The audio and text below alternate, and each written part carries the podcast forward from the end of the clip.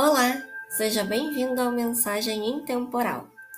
A leitura de hoje é do livro Vida, Desafios e Soluções, psicografado por Divaldo Franco e ditado por Joana de Ângeles.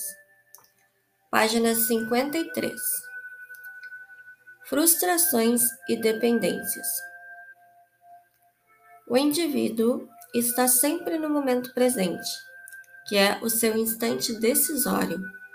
O passado, por isso mesmo, não pode servir de parâmetro, senão para aprender como não repetir os erros, pois que é irrecuperável, no entanto, reparável. Nada existe que possa ser recuperado na área moral comprometida. No entanto, desde que haja interesse real, poderá ser corrigido.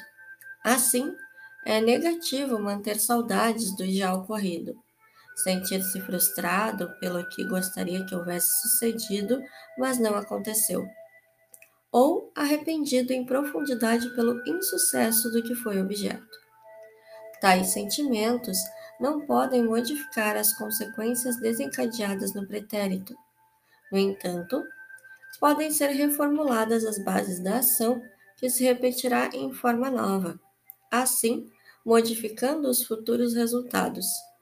Eis porque se deve perdoar a tudo e a todos, igualmente proporcionando-se perdão a si mesmo, recompondo-se emocionalmente e recomeçando a tarefa onde ela se desencaminhou.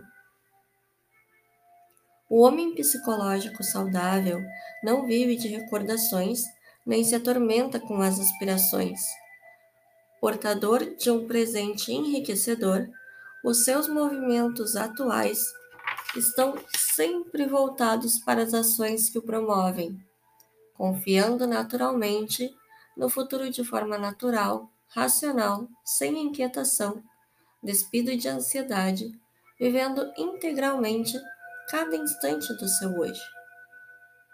Personalidades instáveis sentem-se frustradas facilmente em razão da falta de idealismo perseverante para se realizarem. Ambicionam em demasia ou a nada aspiram, deixando-se arrastar por estados melancólicos que cultivam, sem o competente esforço para saírem da situação doentia. Inúmeros fatores contribuem para as frustrações pessoais, entre outros, os conflitos da libido não realizada, geradora de medos injustificáveis ou de melancolias carregadas de sombras. O convívio familiar insatisfatório, no qual as imagens dos pais mal-humorados e reclamadores produzem ansiedades e desejos de fuga da realidade inquietante. Dificuldades de autorrealização, por decorrência de falta de iniciativa ou por pequenos insucessos que poderiam ser transformados em êxito se tivesse havido perseverança. Inveja pelo triunfo das outras pessoas, muitas vezes logrado a grande esforço que o paciente se recusa a usar. Todo secto de frustrações leva o indivíduo à dependência emocional, criando tabus, buscando amuletos para a sorte madrasta, tentando o sobrenatural, procurando soluções mágicas para o que poderá tornar-se um desafio ao alcance da vitória, na luta encetada.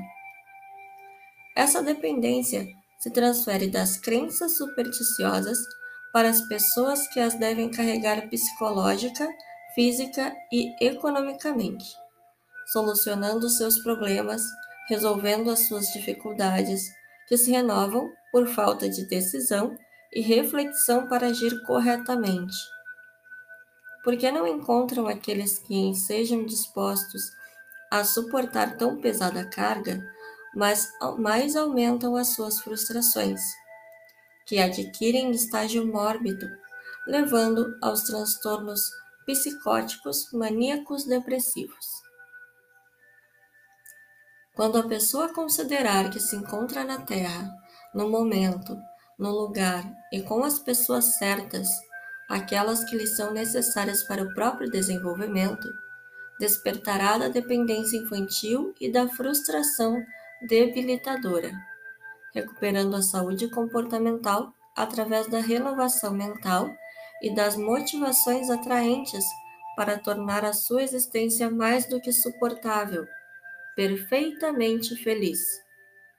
O indivíduo deve aspirar ao máximo, que, mesmo não logrado, significa-lhe visão otimista do porvir que o aguarda, permitindo-se então o que seja possível conseguir sem produzir mecanismo frustrante ou dependência daqueles que o logram. Como o pensamento é a fonte geradora das aspirações, anelar pelo melhor, trabalhar por adquiri-lo, representa elevação e engrandecimento moral. Não se perturbar, todavia, quando isso não ocorra, é demonstração de maturidade e de equilíbrio que todos devem manter. Obrigada por ouvir até aqui e até amanhã.